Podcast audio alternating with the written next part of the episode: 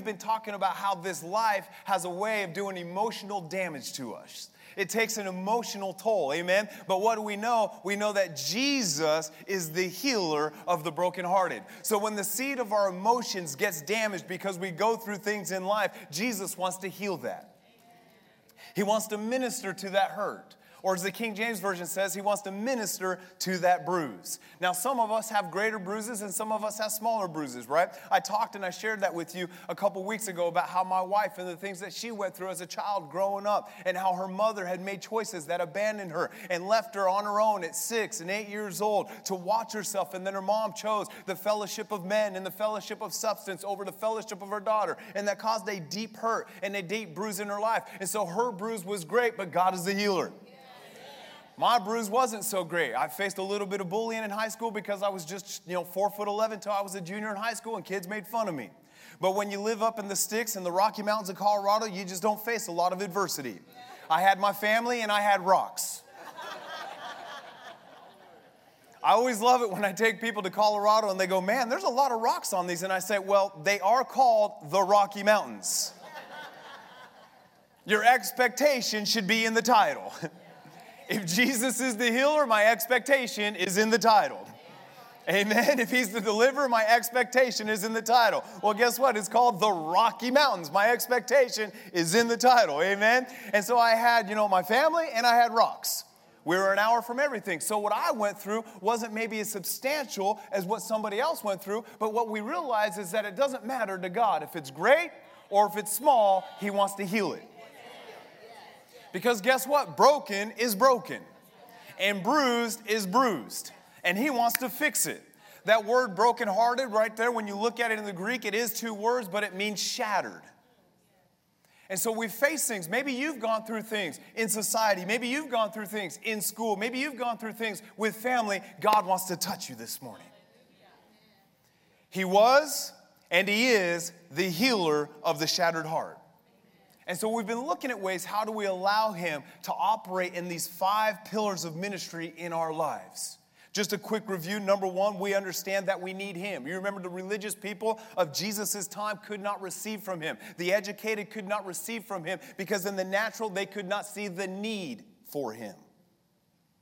If you want, even when it comes to salvation and the pillar of saving people's lives, the first thing that must happen is everybody must come to this point of understanding I need Him.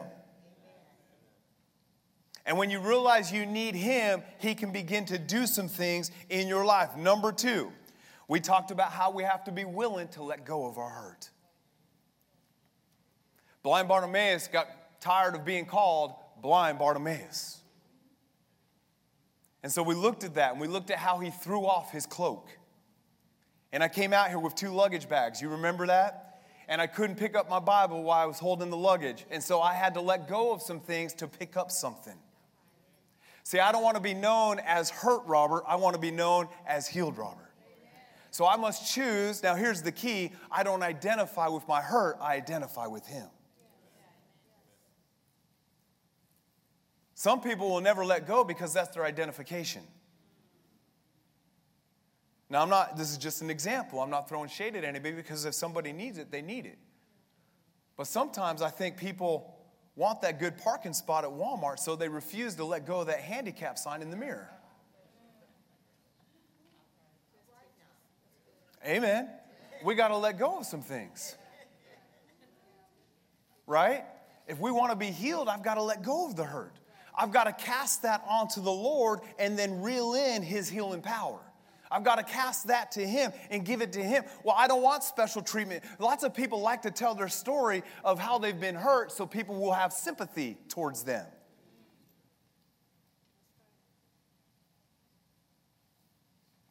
I don't, whew, I, I don't need your attention. I have His attention.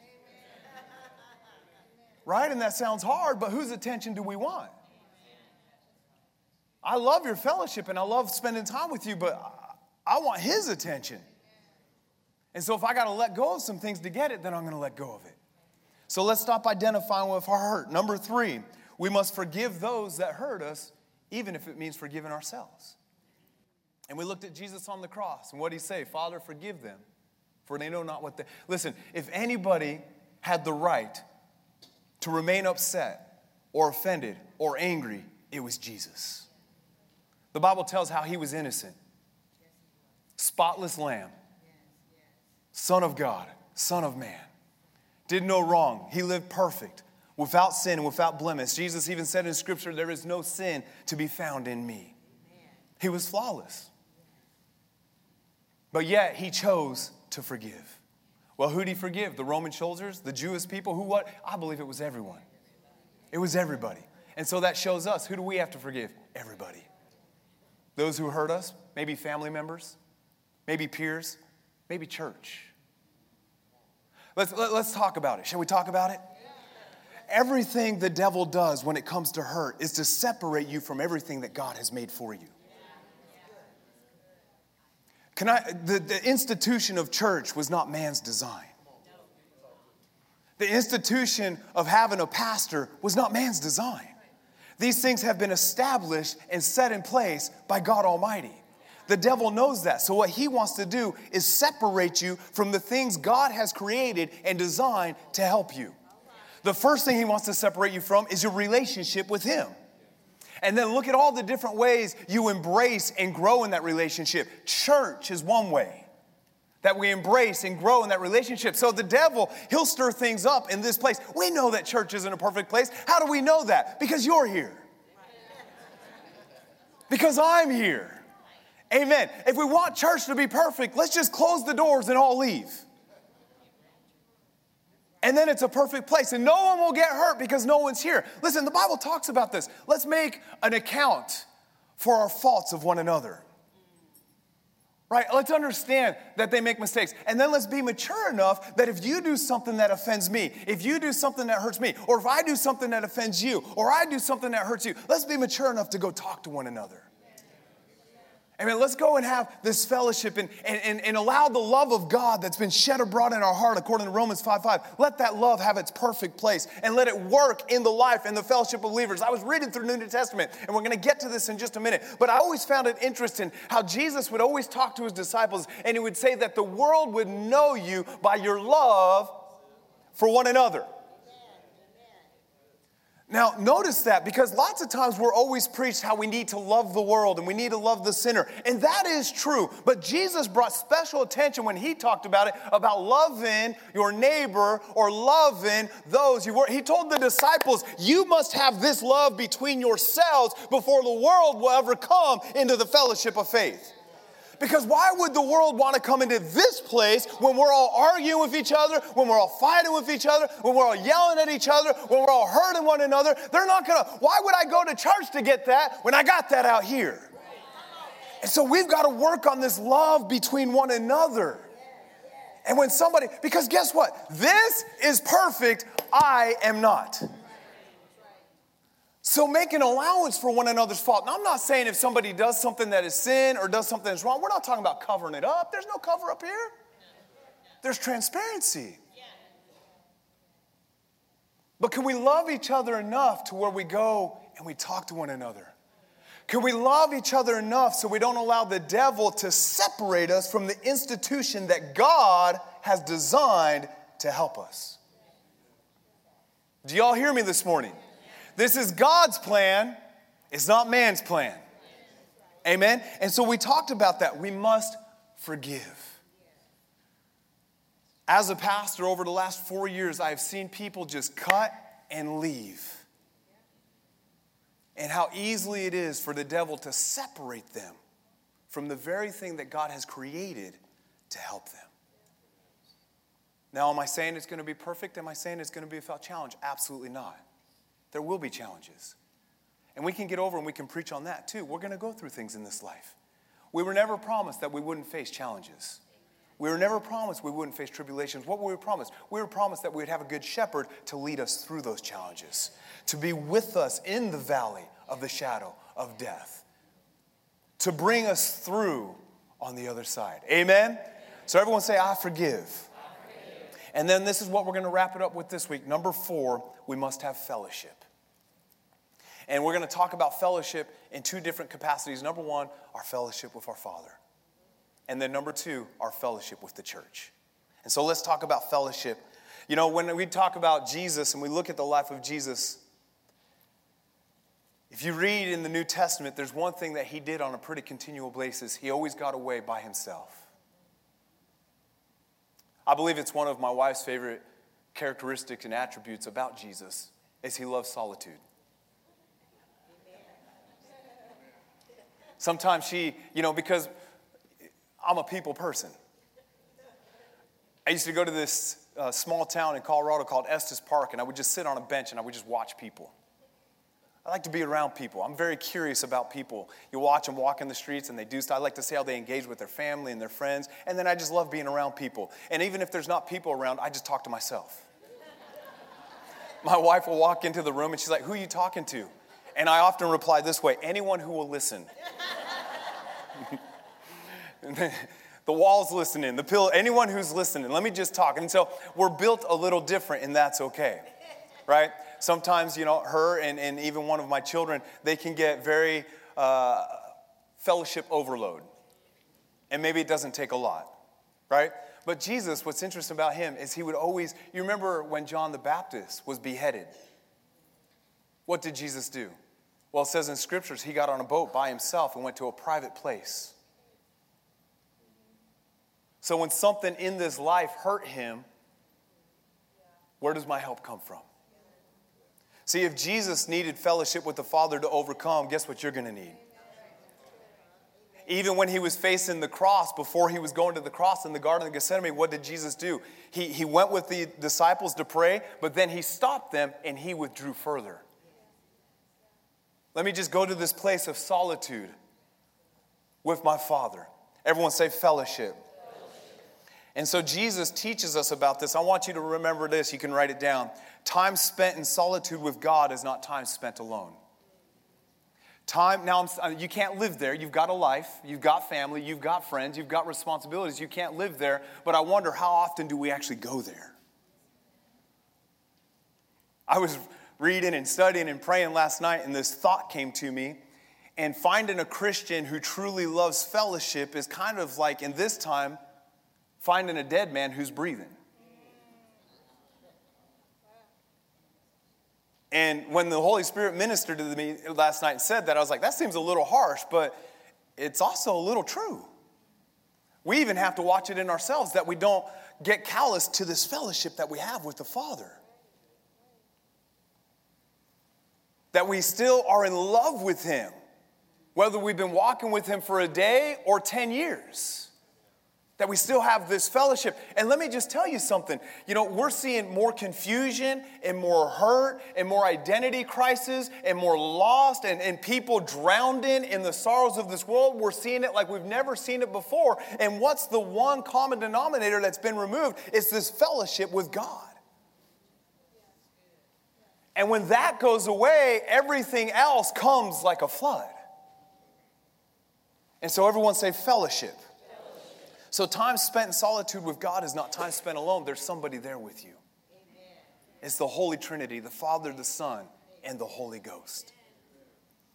Jesus taught us a little bit about this when he was teaching on prayer in Matthew 6. He said this But you, when you pray, go into your room and have a shut door.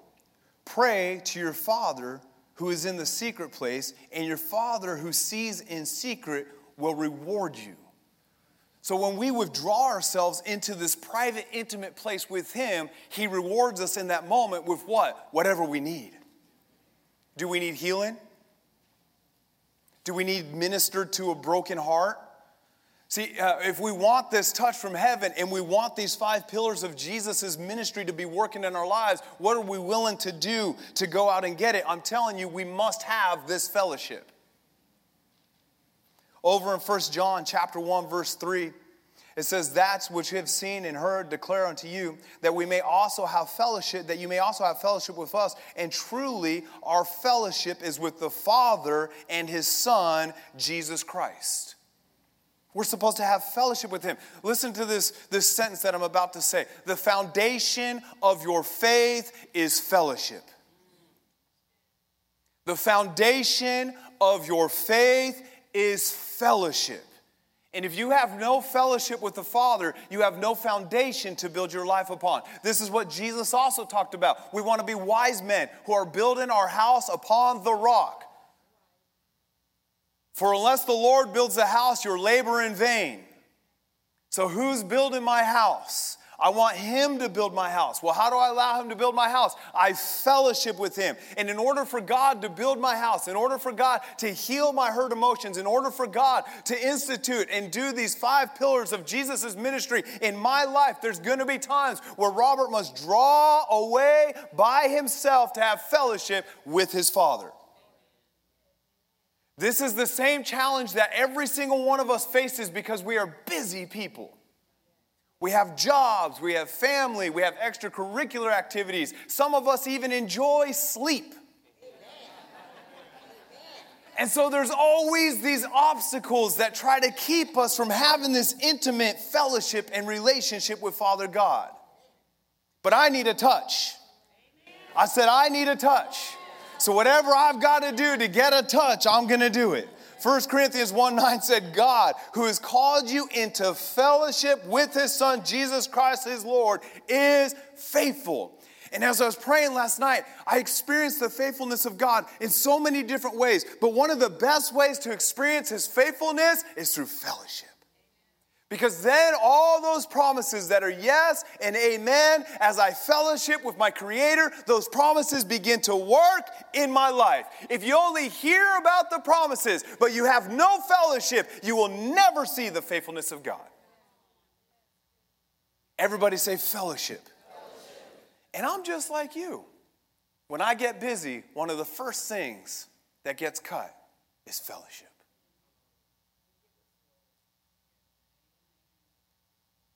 And God has so masterfully reorchestrated my life over the last year and a half to make sure that He is first. That this fellowship with God comes first.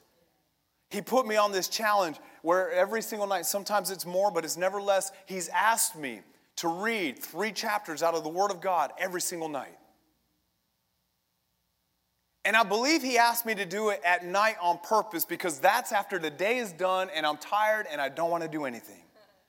So there's a level of intentionality that has to go with it. Amen. But what are we willing to do? We've got to begin to seek him like we've never sought him before.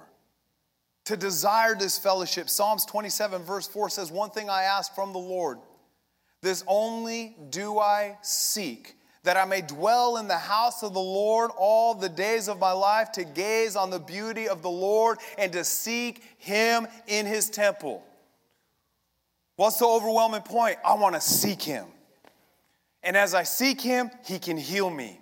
As I seek Him, He can keep me. As I seek Him, He can complete me. As I seek Him, He can bless me. As I seek Him, He can anoint me. As I seek Him, He can mend my heart. As I seek Him, I must seek him. And what am I seeking? I'm seeking this fellowship with God. Jeremiah 29 13 says, You will seek me and find me when you seek me with all of your heart. Someone say, Seek the Lord. So here's the question How bad do we want a miracle? How bad do we want a miracle? Stop being satisfied with the status quo.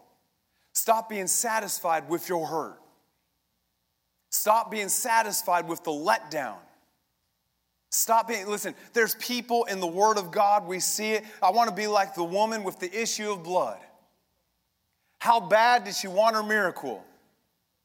She was willing to be trampled on just to get to the hem of his garment, just to have that moment of fellowship with Jesus. How bad do you want your miracle? And there's always obstacles to this fellowship. Remember blind Bartimaeus, who we referenced just a moment ago, when he was crying out, Son of David, have mercy on me. What was everyone else saying? Shut up! right? But he just kept crying out. How bad do you want, when everyone else is around you saying, Don't do this, it looks foolish, don't do this, don't fellowship, and everything is trying to pull you away from that fellowship? How bad do you want your miracle? How about Jairus when his daughter was dead? And his servant came and said, Don't trouble the master any further. See, there's always obstacles to this fellowship. Right? What about the Gentile woman whose daughter was possessed with the demon? And she said, What to Jesus? Even the dogs eat the crumbs that fall from the master's table. She was willing to be called names. But this is what she said I need a touch, I need a miracle. If the atmosphere always has to be perfect for us to get in there and fellowship, then we'll never fellowship. If everything always has to be perfect for us to go to church, then we'll never go to church. Come on, because the devil will always make sure there's a fire burning to keep you from having fellowship. But I've decided I want a miracle. Someone say, I want a miracle. And since I want a miracle, I'm willing to do whatever I got to do to get into his presence just like hebrews 4.16 says let us therefore come boldly to the throne of grace that we may obtain mercy and find grace and help in our time of need if i don't fellowship i will not have the help i need in my moment of need when i have fellowship there's mercy and there's grace, and He's always available in my time of need. I've got to push through the pain so I can get into fellowship, so I can have my miracle. Come on now. All those quick examples that we just rattled off a moment, they all had a different type of pain. But they pushed through it to get their miracle. Isaiah 10 27, what happens as we fellowship? And it shall come to pass in that day this is Isaiah chapter 10, verse 27 out of the King James Version. And I've been stewing on this scripture for a couple weeks. Even when we prayed for the, the Chile team, it was coming out about yokes of bondage being broken. And it comes from this scripture right here. And I'm going to show you how the Lord revealed it to me here in just a moment. And it shall come to pass in that day that his burden shall be taken away from him off thy shoulders, and his yoke from off thy neck, and the yoke that shall be destroyed because of the anointing. So, lots of times, you know, lots of scriptures, when you read the scripture, it talks about the fat, which is another word for the anointing. And it's talking about how an ox wears a yoke around it, right? That attaches it to the plow or attaches it to whatever, makes it a slave to the plow, attaches it to it, right? Makes the plow its master. And what it's talking about, imagine a young bull or an ox, its neck gets so fat that it breaks that yoke.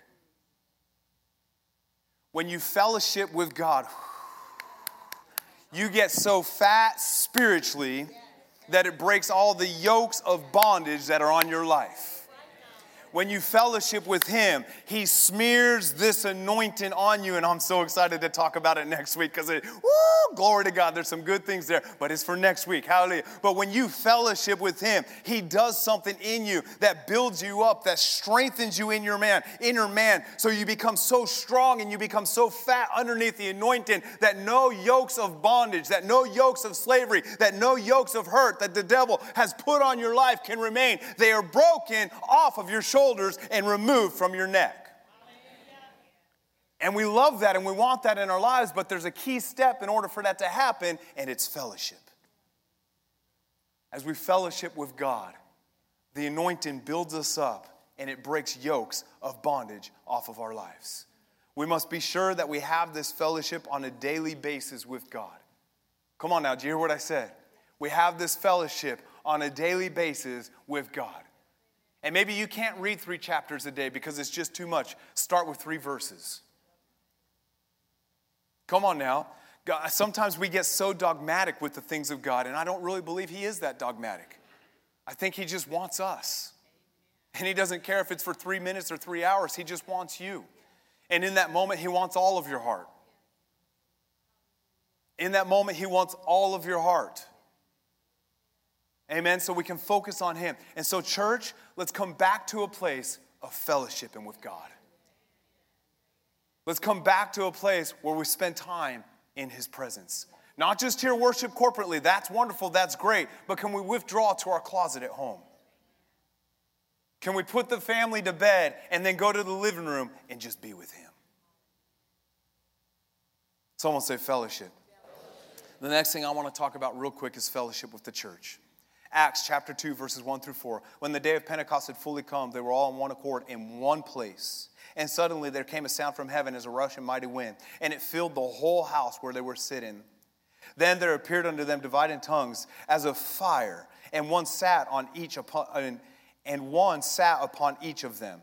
And they were all filled with the Holy Spirit and began to speak in other tongues as the Spirit gave them this utterance. Now, listen, there's something about gathering in the place that God has called you to gather. There's, uh, see, because Jesus, he spoke to 450 and he said, Go into Jerusalem and you wait in that upper room. And, and they went, and only 120 were willing to give 10 days of waiting in the upper room to experience the miracle. But there's something to be said. When you gather in the place that God has instructed you to gather, you come in contact with the power of God. God has instructed you to gather at Cornerstone Word of Life Church. And He didn't call you to gather for pastor's sake. Come on now. He didn't call you to gather for this building's sake. He called you to gather for your sake. So God could do something in your life. And as I said a moment ago, a lot of stuff you face in this life is to pull you away from your gathering place. And we have the luxury in the United States of America to where you can drive down this street right here and come in contact with 50 other gathering places. And that's wonderful, but the only problem with that is then when the believer goes through something, they say, let me just leave this watering hole and go to the next one. What if I told you you don't get to choose your watering hole? I, I want to say thank you for all those amens. This is the mistake. And then, not only that, what if I told you you're not allowed to choose your watering hole based off of aesthetics? Based off of building appearance? Based off of the music? The volume of the music? The lighting? The brightness of the lights? why are we using natural things? to choose our spiritual location. Mm, someone say, he preaching good. right? And then,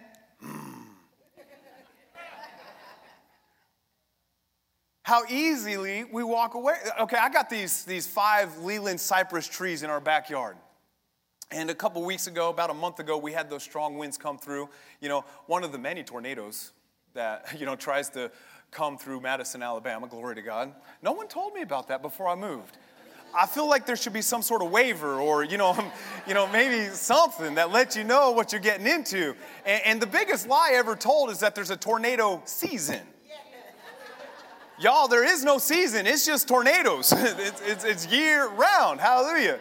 How do I know it's Christmas time? The tornado sirens are going off. How do I know it's spring? The tornado sirens are. How do I know it's summer? The tornado sirens. How do I know it's fall? See, everyone's got these benchmarks, trees and cold. We have tornado sirens. Hallelujah.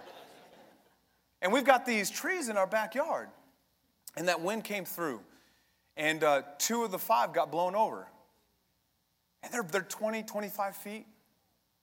And so Rachel and, and, and, me and the boys, we went out there. Oh, y'all would have been laughing hysterically, us trying to put them trees back up because they're heavy.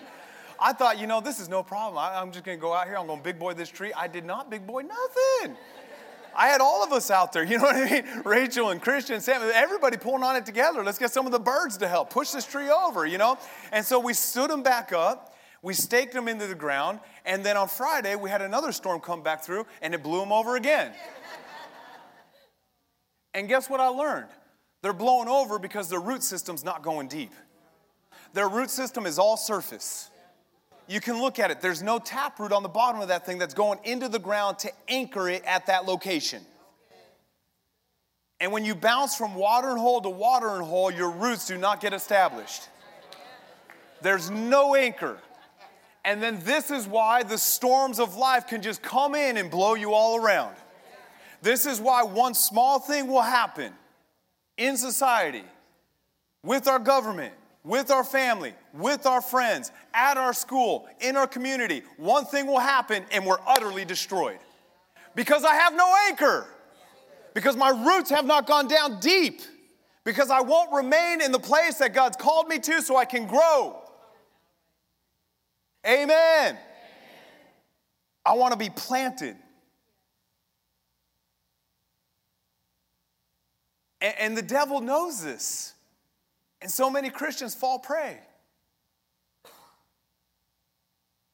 You know, we've been here, I've been here for 21 years, I think. Came in 2002, so someone math that for me real quick. I don't math. I'm not Tony Stark. My math is always wrong. 21 years, 22 years, something like that. You know how many opportunities I've had to cut and walk away? But I know where God called me to gather. I said, I know where God called me to gather. We were at the A-frame, and I think I may have told you all this story, maybe not, but I had somebody come up to me and they said, When you're ready to start your church, my family will come with you and we'll be the biggest tithers in your church. And it's interesting, they came at a time where there was challenges.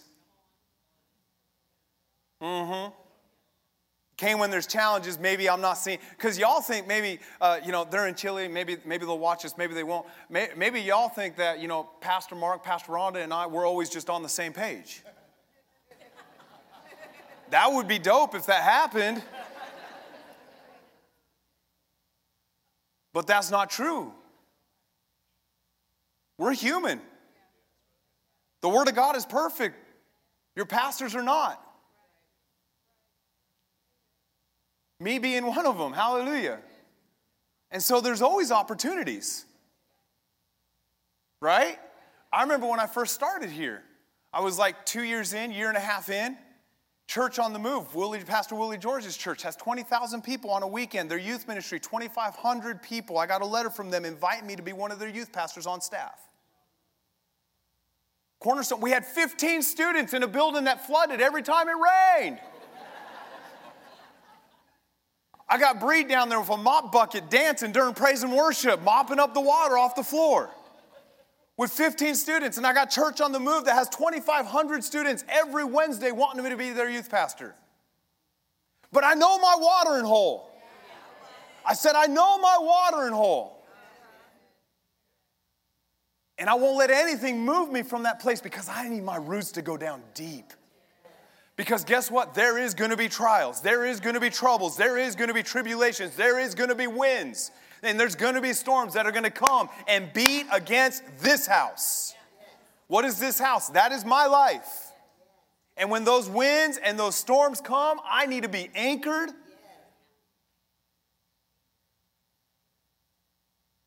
And I need my roots to go down deep. And so I've got to make up my mind. God, you've called me to this place. You go over to 1 Corinthians chapter 12, and it talks about how every single person is a part of the body. And I love what it says. It says that God has placed every piece where it's pleasing to Him. It is pleasing to Him that you are in this room this morning. Come on now. Hallelujah. It's pleasing to Him. He did this. He connected you. He attached you. And it's in this place, just like the apostles in the upper room. It was in that place they weren't just there by accident, they were there on purpose because it's where Jesus told them to go. Let me be one of the 120. Forget those 450 or however many, whatever that math is.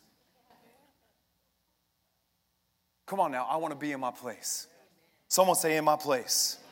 Woo, glory to God. Hebrews 10, 23 and 25. Let us hold fast to our confession of hope without wavering. For he who has promised is faithful. And let us consider one another in order to stir up love and good works. Not for, what are we talking about? We're talking about healing the broken heart. And we need each other in that process. Because look at this not forsaking the assembling of ourselves together as, as, uh, as the manner of some have, have many, many have forget, forgotten to forsake them, or many have left the fellowship, right? But exhorting to one another, and so much more as you see the day approaching. So, what is he saying? He's saying, because listen, as we come closer and closer to the end of days, things are going to get worse and worse. And so, the writer of Hebrews is saying, you're going to need this fellowship more than ever as the day gets closer and closer. You're going to need some iron to sharpen iron. You remember what Ecclesiastics chapter 4 talks about? It says, Woe to a man who is alone, for he can be attacked and overcome. But greater two when they stand back to back, because they can fight and conquer. And if two are good, then a three braided cord is even better. See, there's purpose behind this fellowship. Because even when it comes to the healing process, if you're not instantly healed, this is what I can tell you. In that journey and along that process, there's going to be opportunities and moments where you want to give up. And you're to need somebody to encourage you. You're to need somebody to say, Come on, brother, come on, sister, you can do this. God is working. Trust the process. Let Him finish it and let Him complete it. Let Him heal you. Let Him make you whole. Just stay and trust the process. Stay and walk with Him. And you can't do that when you're in your house by yourself. Come on, we have that place of solitude, yes, but we don't live there. It's a place we go to fellowship with the Father. And we also have this place, and they're both important. To strengthen one another, to encourage one another. So when things are going on, we can say, No, we've got this. Matthew 9 12, but when Jesus heard that, he said unto them, They that be whole need not a physician, but they that are sick. So, what is Jesus saying? He's saying, Listen, I've come to help people who need help. See, so why are we coming into this room? We're not coming into this room because we're whole. We're coming into this room because we need help. And it's important. And, and I wanted to read that scripture because here's the point your help is here. Come on now. Pastor Mark and Pastor Rhonda have been sent on assignment to help you. Your brothers and sisters to your left and your right, they've been orchestrated to be here by God to help you. We need fellowship with the Father and we need fellowship with our church. Let's go over to John chapter 11. Y'all doing all right this morning? Yeah, glory to God. John chapter 11. Now, we all know this story. It's the story of Lazarus. And we're going to read verse 38. And again, the, well, let's just go. Uh, we'll just jump all the way to 43 for time's sake. And then Jesus, now Lazarus, he's been dead. He's been dead for a minute, right? And he's in there. And, and Jesus has him roll away the tomb. And then verse, I guess I could have read it after explanation. Verse 43. And then Jesus said, Lazarus, come out. And Lazarus came out, bound in grave clothes, his face wrapped in a headcloth. Now watch this. Jesus told them, who's them? Everybody that was standing around, unwrap him and let him go. So Jesus performed the miracle but there was some grave clothes that were lingering. And Jesus spoke to the body and said, Help them shed those clothes. Now, some of y'all are missing that. So Lazarus comes walking out like a mummy we see in the movies. He's got these cloths on that they buried people in. And Jesus did the miracle, but then he said, Everybody around, help them get the grave clothes off of them. So, what does that mean? Jesus is doing miracles in your life, but there are going to be times when you need everybody around you to help with the process. There's going to, and even I'll go a step further, there might be some things in your life that are impossible for you to shed on your own where you need somebody on the outside looking at it and says, Oh, let's take it off this way. Look at what God just showed me. This is how we can. And how does that happen? That happens through fellowship, like Proverbs 27 17 talks about how iron will sharpen iron and how we're a help to one another. So God's doing something in your life. Now, now when you look at the scripture, you can see why the devil works so hard to get us out of fellowship. Why the devil works so hard to get us away from our church home and our gathering spot where God has planted us. Because he knows if he can move you from where God has put you, some things in your life might linger. Let us provoke one another unto good works and let us talk about how we can shed these things. I remember Elijah. Y'all remember Elijah? When he killed all those false prophets, 450 people up on that hill, Mount Carmel, right? And then he comes down off the mountain. Something interesting happens. He runs and he sits down under a sycamore tree and he prays up to God and he says, Kill me now. So he even went from a spiritual high to a spiritual low to where he wanted to take his own life. Now, what's interesting, you read the verses before that, and what did he do? The Bible says he left his armor bearer, or you could say it this way he left his company. So now he's all alone. And he's sitting underneath that sycamore tree, and it's more than he can bear. We need one another. I said we need one another. And part of that process also means we need our pastors. Hebrews chapter 13, 17. And a New Living Translation, it says, Obey your spiritual leaders and do what they say. Their work is to watch over your souls. That word right there, souls, is the same word we've been talking about the last couple weeks. It is the seat of your emotions. God's put your pastors in place to watch over your soul, to help minister to the seat of your emotions because you're going to, maybe you lost a loved one. Whew, I don't have time for this story, but I remember when our youngest son was born, uh, they stripped him out of Rachel's hands because of something that was going on. He had turned purple during the feeding process. His lungs stopped working, and they came in and they grabbed him and they grabbed him by the ankle, flipped him upside down, and ran out of the room banging on his back. That was one of the first things we saw a couple hours after he was born. And then we heard nothing because nurses couldn't tell us, and we had to wait for a doctor to come to tell us what was going on. And this was like at two o'clock in the morning. And I remember my heart being broken because the devil is such a manipulator and such a liar. And the Bible calls him the father of all lies. Up until that point, we were unable to really solidify and land on a name for our son. Nothing was fitting and nothing seemed right. And as soon as the nurse took him out, there was almost an audible voice on my shoulder. And it was the devil. And he said, This is why you couldn't name your son because he's going to die and will not live. And that statement from the devil, it broke me. And my heart was so bruised.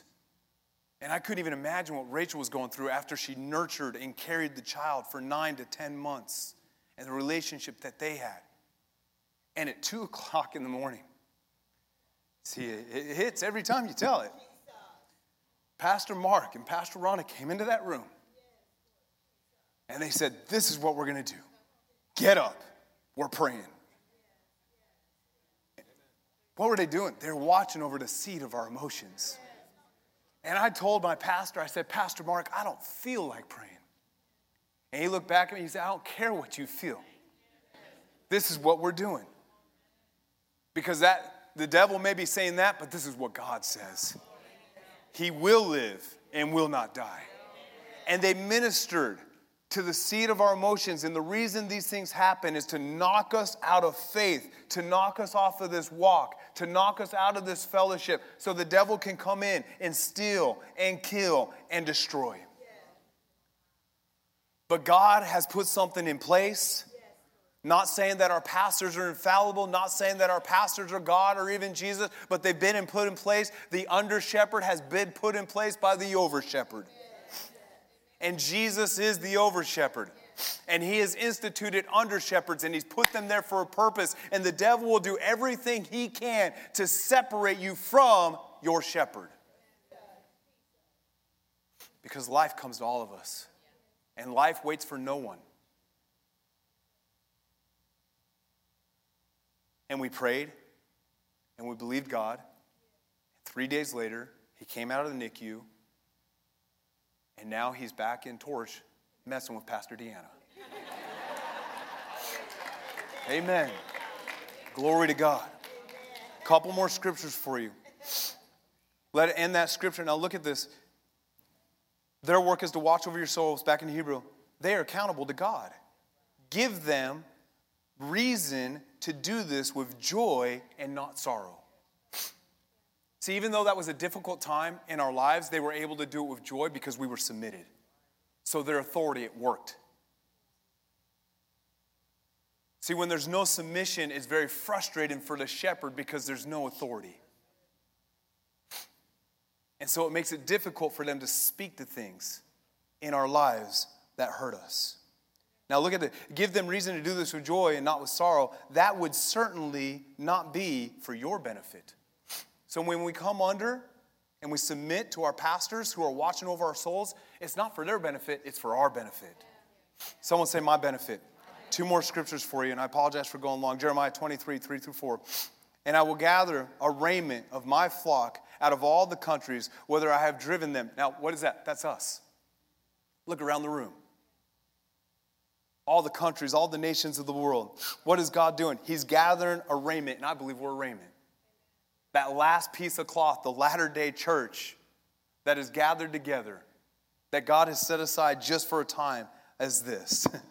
Whether I've driven them, and I'll bring them again to their folds, and they shall be a fruitful and increase. No, verse 4 And I will set up shepherds over them, which shall feed them, and they shall fear no more. So when you are underneath your shepherd, what leaves? Fear. And they will fear no more, nor be dismayed, neither shall they be lacking, says the Lord. So I will raise up shepherds, Jeremiah 3:15, and I will give you shepherds after my own heart, who will guide you with knowledge and understanding. When things come to us in this life that cause a broken heart, one of the things God has implemented He's risen up shepherds that have his heart to minister to our heart. We have this wonderful fellowship with our Father. We have this wonderful fellowship with the Son. We have this wonderful fellowship with the Holy Spirit. We have this wonderful fellowship with each other, but we also have this wonderful fellowship with our shepherds. And I'm not saying that means we go to the movies with them. I'm talking about fellowship on Sunday mornings and Wednesday night when the gospel of Jesus Christ is being communicated to us. They lead us with knowledge and understanding, and in those moments, the anointing can minister to our hurt. Don't let the devil get you away from your watering hole. There's a miracle in this room for you every single service. Come on now. I said there's a miracle for you in this room every service.